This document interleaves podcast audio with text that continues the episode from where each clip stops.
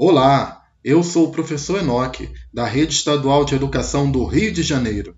Esse é o podcast de número 9 da disciplina História, do segundo bimestre da nona fase do EJA. O tema do nosso podcast é a crise do petróleo e os seus efeitos decorrentes. Ou seria mais apropriado falar das crises do petróleo? Não ocorreu somente uma crise do petróleo, mas várias crises do petróleo. Somente durante o período da ditadura militar no Brasil foram enfrentadas duas crises do petróleo, uma em 73 e outra decorrente da Revolução Islâmica Iraniana em 1979. No século XIX, quando foi descoberto, e na medida em que seu uso se tornou vital para a sociedade industrial, o petróleo passa a ser visto como ouro negro. Isto porque a descoberta de petróleo gerava enriquecimento imenso. Em 1960, se reuniram em Bagdá os principais países produtores de petróleo do mundo, a maioria deles do Oriente Médio, com exceção da Venezuela, Arábia Saudita, Irã, Iraque, Kuwait e Venezuela. Neste encontro, os países participantes criaram a OPEP, a Organização dos Países Exportadores de Petróleo. Buscavam assim construir uma força política para fazer frente às principais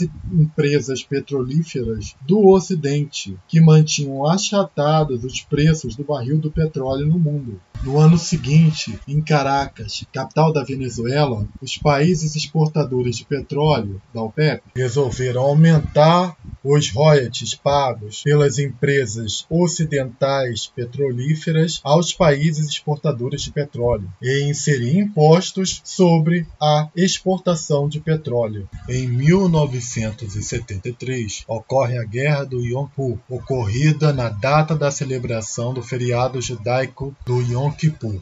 Síria e Egito empreenderam ataques surpresas a Israel. A Síria visando recuperar as colinas de Golã e o Egito a tomada da região do Monte Sinai. Num primeiro momento, Síria e Egito tiveram êxito. Após duas semanas de conflito, Israel consegue ter praticamente como ganha a guerra na região das colinas de Golã. Porém, a guerra na região do Sinai persistia. Era o período da Guerra Fria. Estados Unidos tomou o lado de Israel, enquanto a União das Repúblicas Socialistas Soviéticas tomou o lado do Egito e da Síria. Quando o conflito terminou, Israel já estava a somente 101 quilômetros de Cairo, capital do Egito, e a 40 quilômetros de Damasco, capital da Síria, tendo bombardeado intensamente as duas capitais. Em 1973, através da Organização das Nações Unidas, foi fechado um cessar-fogo, e em 78, nos acordos de Camp David, o Egito reconheceu o território do Estado de Israel, a primeira nação árabe a reconheceu o Estado de Israel. Outros resultados internacionais da Guerra do Yom Kippur foi o boicote dos países árabes aos países que apoiaram Israel durante a guerra, principalmente por parte da OPEP. Houve o aumento do preço do barril do petróleo. Houve também o aumento da visibilidade da causa palestina e da figura política de Yasser Arafat como líder da OLP, a Organização para a Libertação da Palestina. China. O uso político do petróleo pelos países exportadores, principalmente a OPEP, levando ao embargo de fornecimento de petróleo para os Estados Unidos, Japão e Europa Ocidental, conduziu o mundo a uma recessão econômica, obrigando países europeus e o Japão a racionarem energia. O Brasil mantinha bons relacionamentos com os países da OPEP, por isso, no que se refere ao fornecimento, não foi afetado. No entanto, o Brasil não ficou ileso ao aumento do preço do barril do petróleo. Isto gerou um desequilíbrio na nossa balança comercial. O preço do barril do petróleo chegou a subir mais de 40% e o Brasil importava 70% do petróleo que consumia. O governo militar começou a impor medidas de racionamento, programas como o Proálcool, investir em usinas nucleares como a de Angra. Foram vários os esforços para diminuir a dependência do Brasil. 2